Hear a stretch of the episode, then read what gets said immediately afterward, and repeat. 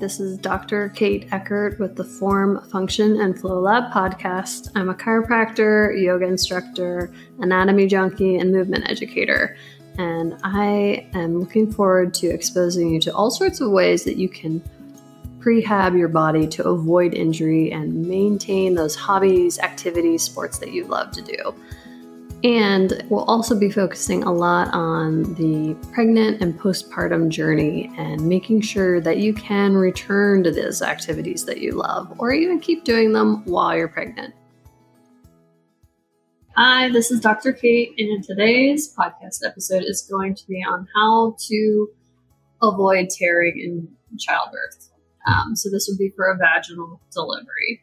Um, and there are so many different factors your own structure, your baby, how big, um, the position you're delivering in, what kind of things you're doing before labor. So these are just a few tips to help avoid that tearing. So if you don't know, there's different grades of tearing when it comes to um, having a tear postpartum. So sometimes it depends on the provider and that kind of thing. They will cut you to, in theory, avoid tearing more, and that's called an episiotomy. It's not done by everyone, um, but it is something that that some providers do. So that is a little incision from your um, vaginal opening back down towards the anal opening. So that's called your perineum. Um, and people are kind of on the fence on if this is good or if it actually does help avoid um, tearing. So if we had a piece of paper and if this is your perineum, so vaginal openings here, anal openings here, this is the skin in between. If we're pulling on it, it's you know, got some substance to it. If we have an episiotomy, so it'd be a tear to theoretically help prevent more tearing here, and then you pull on on that area, it gives it kind of a weakened spot. So some people think that an episiotomy actually might make you tear worse. So there's not an agreement necessarily on what the best course of action there is. So if you go, if you do have tearing or you have an episiotomy, the um, the grading level would be um, level one is the most common, and that would be just some superficial um, tearing of the skin. Uh, so definitely the most common, and pretty easy to rehab after that it's you know good to do some perineal massage and that kind of stuff.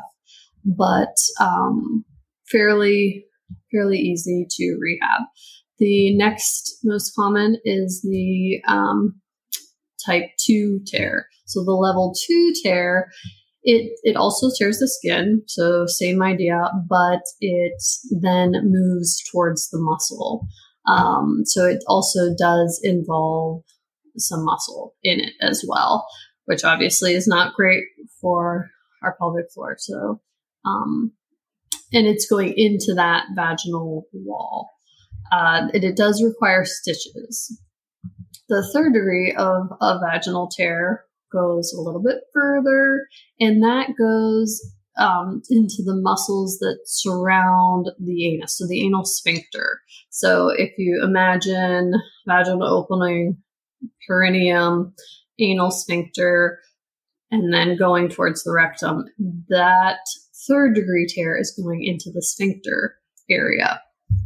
Now, a fourth degree vaginal tear, which is like the worst of the worst, goes all the way to the rectum. So through the sphincter into the rectum, where you're trying to have bowel movements and that kind of thing. And that is going to require extensive repair um, and a lot of therapy afterwards to regain um, uh, pain free bowel movements, pain free sex, pain free sitting, all sorts of things. It is much more intense.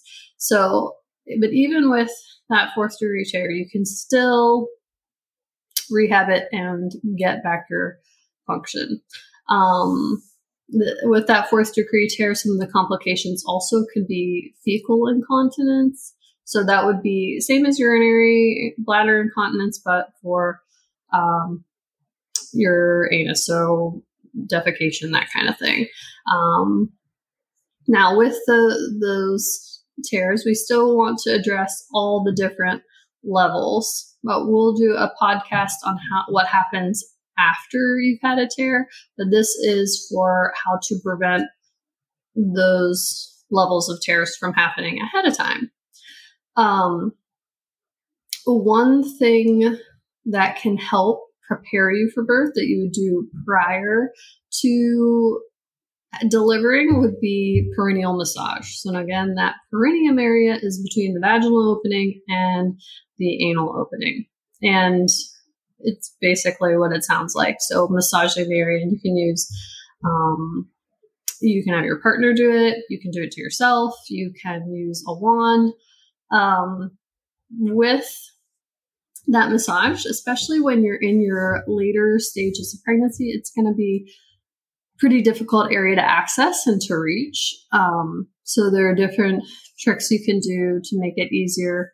You know, it, it's important to be um, very comfortable when you're when you're doing this, and you want to think of relaxing and getting that um, pelvic floor area to help um, yield and relax and melt because that's going to also help. If you're trying to deliver and your pelvic floor is very rigid it's going to cause more trauma as you're delivering and maybe make the tearing worse. So the perineal massage is important and you can do that not just lying down on your back because sometimes reaching to the front to get to that area again is difficult depending on how you're proportioned or when you're pregnant with the larger belly then you can also do it on all fours or standing and leaning over. So you're reaching behind you and you can use again your fingers and you're going to um, place your finger on the perineum and you're going to draw back away. So towards the tailbone, you can draw out towards the bone you sit on and you want to use both hands so that you can go in all the different directions. Um, and then you can, that would be the perineal massage right on the actual skin surface, or you can also insert your finger into the vaginal opening or use the wand and insert it into the vaginal opening and do the same idea but from the inside. So you're drawing towards the tailbone, towards the bone you sit on, towards the to the side, and then both directions. So either side. Um, now, if you're using, if you're very tight or having trouble with that, you can always use a lubricant and you can use a water based lubricant or a silicone based lubricant. If your tool is, if you're using a tool and it's silicone though, you would want to use water based lubricant. Now, um, something to keep in mind is that you have a certain pH of your vagina and you don't want to introduce something that is of a totally different pH. And um, you can find the pHs of different lubricants on their packaging or on their websites, or you can reach out to them to see what their pH is. But the typical pH of your vagina is 3.8 to 4.5. So again, you don't want something that's way out of this outside of those ranges. Because uh, I used to suggest a lot coconut oil because you know there's nothing in it, um, very natural, but its pH doesn't match up great with our um, vagina. So if you're using it on the perineum outside, it should be fine. But if you're going to be using it with your finger inside the vaginal canal or with a tool, you're going to want to find a lubricant that is more pH balanced with your vagina. So, um, the other thing you want to look for when you're trying to find that lubricant would be um, as least amount of chemicals as possible. So trying to stay away from parabens and um, scents or anything like that. Um, so that is on the perineal massage and the using the tool, so the wand, the dilator, the your fingers, anything like that. So we have that hands-on version of perineal massage. So directly on the skin, working that area and prepping it for labor.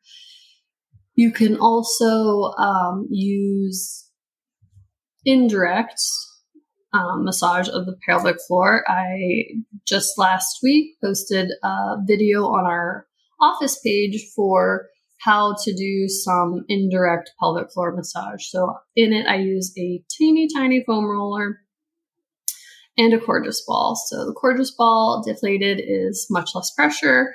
The uh, foam roller is a little more. You can use tune-up balls. You can use a bigger foam roller. The more surface area there is, the less intense on, on the tissues.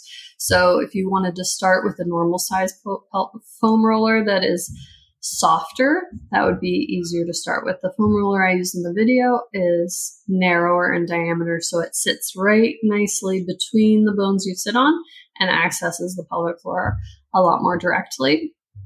The Coregeous ball is good because it's much more forgiving and soft and you can deflate it down. So with that, you would you would try to breathe into it. And as you inhale and exhale, you really want to visually mental or visualize mentally your pelvic floor yielding and relaxing to the surface that's touching it.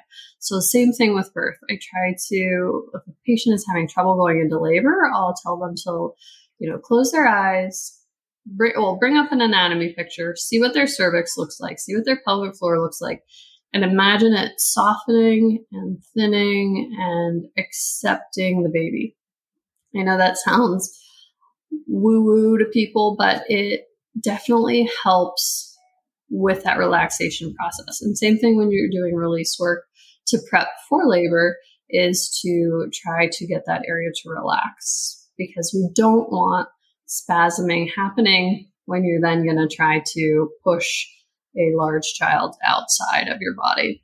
Um, so we've got the direct perineal massage, we've got the indirect perineal massage. Um, the other thing I like patients to do is a lot of puppy pose and some pelvic floor relaxation techniques as they're working their way up to delivering. Um, and that just helps to prevent the spasming of the pelvic floor and to keep it as um, tax free as possible with all the weight of your organs, your baby, the amniotic fluid, the placenta, all of those things. We want to try to give it a rest multiple times a day so that we don't have that spasming and we don't have that extreme tension when it comes time to deliver. Um, so those things are great to do all the way up until we deliver. Um, now, the game changer for me personally um, to deliver my 10 plus pound son who had a hundredth percentile head with only um, first degree tearing, so not even needing of any stitches or anything like that, was my awesome midwife providing perineal pressure while I was laboring and until it was time to deliver. So now what is perineal pressure or um, how does that work? So when I delivered my son, it was at the Midwife Center in Pittsburgh, and I was able to deliver however I wanted to because they're pretty open with positions and that kind of thing. So for that pregnancy, I was most comfortable on all fours, and it gave her nice access to apply pressure with her hands to my perineum. So essentially, just holding pressure at, so here's my perineum baby's head is coming down and we're going to hold pressure there. Perineal or perineal pressure was a game changer for me. And she essentially just held pressure to my perineum as I, you know, got the baby all the way to that point where I was ready to push. And I've talked about this before when it came to the podcast, I think on epidurals. Um, I didn't have an epidural or um, any meds or anything like that. So I could feel everything and I could feel the ring of fire and all of those things. And it wasn't terrible and excruciating. And she did let her hands off the perineum for a, a little bit. I was like, oh my gosh, you need to put your hands back there. So um, because I could feel everything from not having an epidural, I knew that my skin was being stretched to its limits and it needed a little help um, with her pressure there. So, if you think about it, if you have an epidural and you feel nothing, you have no instinct to protect that area or to have someone protect that area for you because you can't feel it. So, if you do choose the route to have an epidural, it might be something to consider to have your partner or nurse um, provide that perineal pressure for you, even if you can't feel that you need that support. Um, I didn't have anyone do it to me for my daughter, who was eight and a half pounds, but I labored in a different position. I labored kind of standing um, at the hospital bed with my elbows resting on the bed and one knee up. So that shift of the pelvis, which helps in that middle transition area. And I was able to reach down and provide my own um, perineal pressure for myself. Um, I think if it had been for laboring that position for my son, I probably wouldn't have been able to provide as much as I needed since he was so much bigger. Um, so I feel like that is a huge game changer right in the moment of delivering. And again, be careful if you have an epidural or something like that where you can't feel what's going on because you might not, it takes away that um, instinct to slow down and know that you're going too fast. The other thing is, is that coached pushing will cause tearing. So sometimes practitioners feel the need to coach pushing when a patient has um, an epidural and that kind of thing because they can't feel as much, so they might not know when to push, and then they tell them when they're maybe fully effaced and 10 centimeters. That doesn't necessarily mean you're ready to push. Uh, purely physiologic birth, so without an epidural or any pain meds, um, we're cued to not push. Do not push.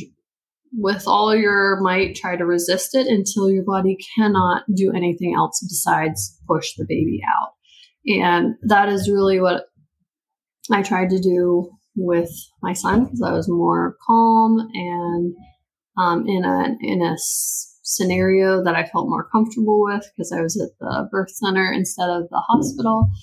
Um, and I was able to really resist the urges to push until it was time for him to come out, until I couldn't resist it anymore. So if you have an epidural and you don't have that urge, I would, you know, try to, well, so with the coached pushing, you push essentially before you're ready and before your pelvic floor is ready to melt open, allow the baby to come out easily.